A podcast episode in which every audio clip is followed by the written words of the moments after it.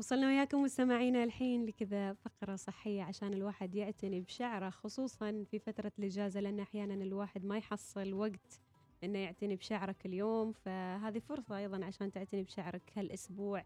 وطبعا هذه الفقرة اللي محمد ياس ضارب عليها. ما أعرف ليش ما يحب الصحة ما يحب الواحد يعتني بشعره. وليش سالفة محمد؟ ما له دخل. إيش ما له دخل؟ أنا أقول التركيز على البطن أكثر شيء هالأيام على أساس لا لا هو خل لا لا ما المفروض التركيز على البطن المفروض تركز على كل شيء في حياتك. يلا زين هاتي علوم الشعر. آه، وطبعا آه، طيب ليش أنا يعني يعني بالشعر يعني؟ طبعا ولا ليش؟ يعني ليش ليش ب...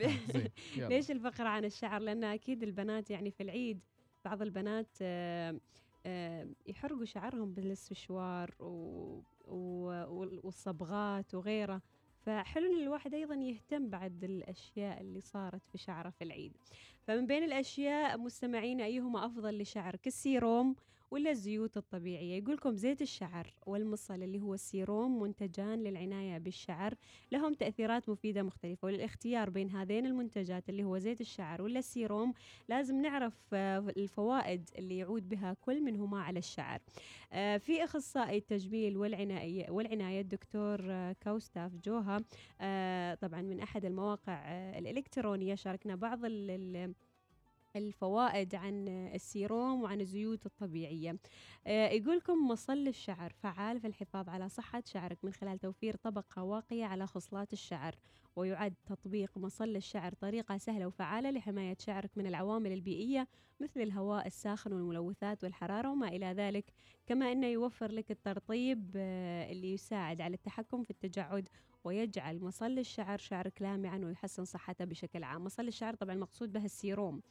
وأيضا مستمعين مصل ومصل لا اثنين مصل. لا. أي. هو وتتوفر العديد من الأمصال مستمعينا في السوق وهي مصممة لتتناسب احتياجات آه، العناية بشعرك وتحتاجين إلى البحث عن المنتج المناسب لك واللي يمكن إنه يلبي حاجتك لإصلاح التلف أو لمعانة أو تنعيمه أو منع تشابكه. إيش فوائد سيروم آه، الشعر مستمعينا يقولكم يغذي الشعر الجاف، يصلح الشعر التالف، يضيف اللمعان للشعر، يحارب التجاعيد، يحمي الشعر من العوامل البيئية وينعم الأطراف ال- ال- المتقصفة ومفيد لفك تشابك الشعر وغير الكثير أكيد من الفوائد لسيروم الشعر. ننتقل محمد لزيت الشعر. آه زيت الشعر آه سميرة. طبعا يغذي فروة رأسك وشعرك بالأحماض الدهنية المفيدة ويزيت آه، خصلات شعرك ويضمن الصحة العامة. طبعا تتغلغل العناصر الغذائية لزيت الشعر بعمق في البشرة وتغذي الخيوط الفردية وتمنعها أيضا من التكسر. يتم استخدام زيوت شعر متعددة لتوفير فوائد مختلفة لشعرك مثل زيت جوز الهند اللي يساعد على إصلاح التلف وتقوية الشعر. أيضا زيت الزيتون اللي يحسن الملمس والنمو وزيت الأرجان يجعل الشعر ناعم ولامع الأرجان. أرجان قل الأرجان. إذا هو- الأرجان اسمه. زيت الأرجان أيوة كذا صح.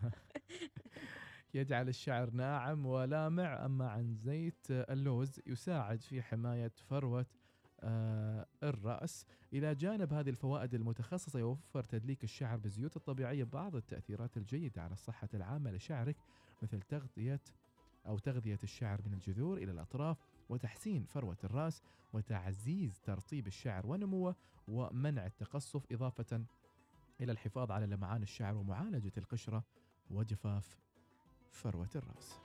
بما في معنى مستمعين أن الاثنين مفيدين للشعر زيت الشعر مفيد وأيضا السيروم مفيد لكن يقول لك العيب الوحيد لاستخدام الزيت هو أنك تحتاج إلى اتباع روتين منتظم للشامبو للتخلص من الزيوت والأوساخ الزائدة على فترات منتظمة.